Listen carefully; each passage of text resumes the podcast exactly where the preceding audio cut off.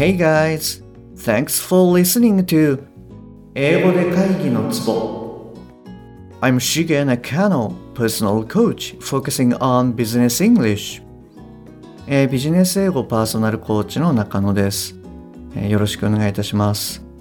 えーこの番組では単なる速い音の塊が理解できて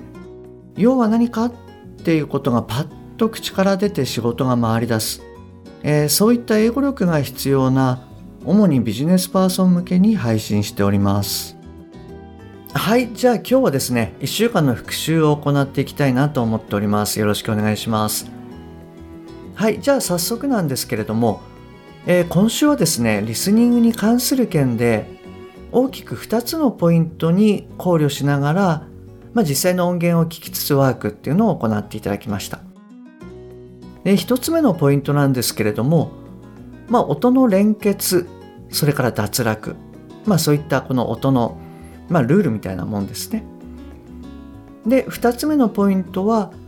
内容語と機能語まあこれらにおけるその発音の強弱まあしっかり発音するとか、はい、弱くなるとか、はい、そういったところをやっていきました。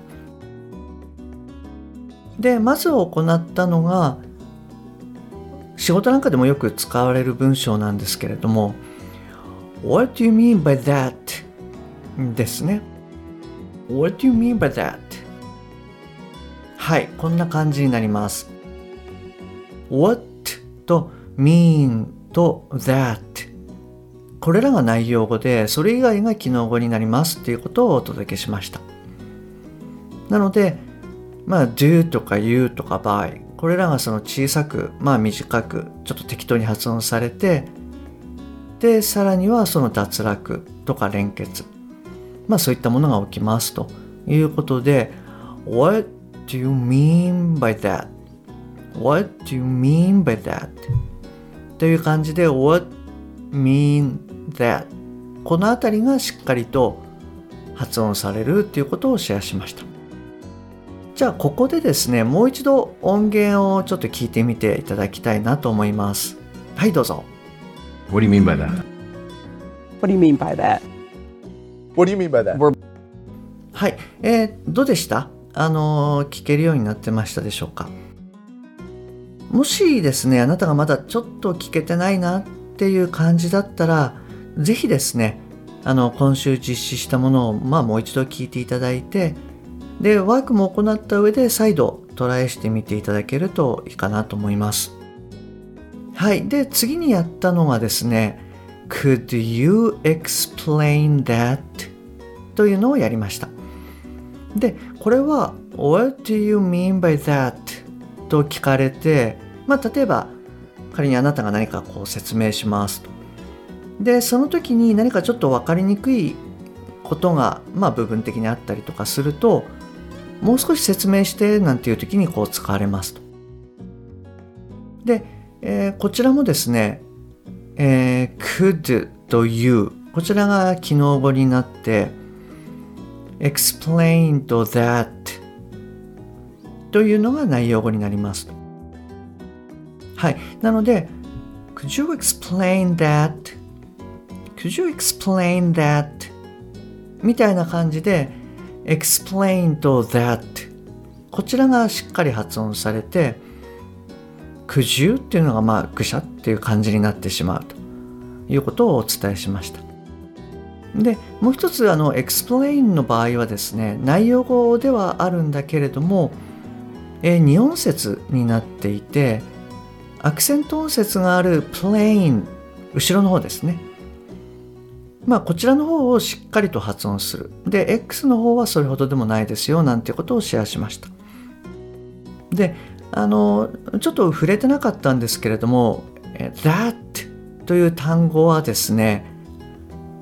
あの内容語にもなるし機能語にもなる単語なんですね。あのとかつまりその this, that これとかあれとかそういう時の、まあ、指示代名詞っていうんですかねそういったものの時には機能あ内容語になるのではっきりとあの発音されます。ただ関係代名詞なんかで使われる that の場合っていうのはこちらはあの機能語になってしまうのでまあ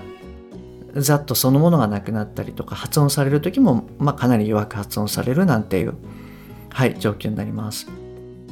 はいちょっとこの辺りご説明してなかったので補足的に説明しましたじゃあですねもう一度あの、えー、音源の方を聞いてみていただきたいなと思います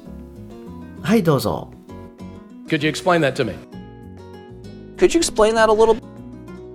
Could you explain that? はい OK ですどうでしたか？はいこちらもですねもし、えーあなたがまだちょっと聞き取れてないなっていうところがあったらまた今週実施したところをですねあのもう一度聞いていただいてで実際にワークも行いながらはい再度トライしていただけるといいんじゃないかなと思います。はいで最後にですねこれはちょっと長めの文章なんですけれどもあの一つ、えー、シェアさせていただきました、え、もう一度ちょっと言ってみますと if you live each day as if it was your last, someday you'll most certainly be right. はい。こちらをですね、前半部分と、まあ、後半部分っていうことで分けてやっていただきました。で、えこれもですね、あの、ちょっとやってみると、If you live each day as if it was your last, someday you'll most certainly be right. If you live each day as if it was your last, someday you'll most certainly be right. はい。この文章はですね、かなり、あの、機能語が多いので、ちょっと聞き取りにくいかなというふうに感じてるかもしれないです。で、まあ仮にあなたがですね、ちょっとそう思ったとしても、まあ、この文章はまかなりレベルが高いんだなっていう感じであの考えていただけるといいんじゃないかなと思います。まあそれでもですねあの何度かやっぱり練習してでできるだけこう早く言ってみるはいそういうことをやっていくとあの徐々にやっぱり聞けるよっていうのが増えてくると思うのではい是非やってみてください。であとですねあの前回触れてなかったんですけれどもえあの someday とか certainly ですね。こちらもやっぱりあの音節がちょっと分かれているのでアクセント音節がある someday だったらまあ前ですよね。で certainly まあこちらも前ですね。であの両方ともその前の部分がしっかり発音されてそれ以外の音節のところっていうのは、まあ、ちょっとあの弱めになると。極端にいきなり弱くする必要はないですもちろん。自然な形であのまあ楽に発音するというかそういうふうにしていただけるといいんじゃないかなと思います。はいじゃああのこちらもですねあのちょっとまあ長いんですけれどももう一度あの聞いていただきたいなと思います。はいあのあなたもぜひ最初に聞いた時と比べてどうだったかなっていう感じでもう一回聞いてみてください。はいどうぞ。If you live each day as if it was your last, someday you'll most certainly be right. はい OK です。どうでした？あのちょっと聞き取りやすくなってましたでしょうか？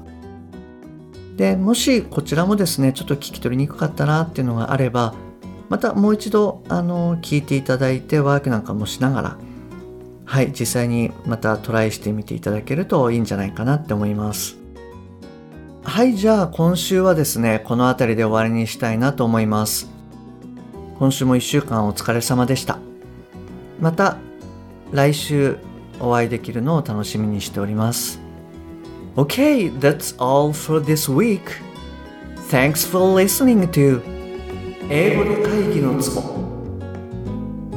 See you next week. Bye bye.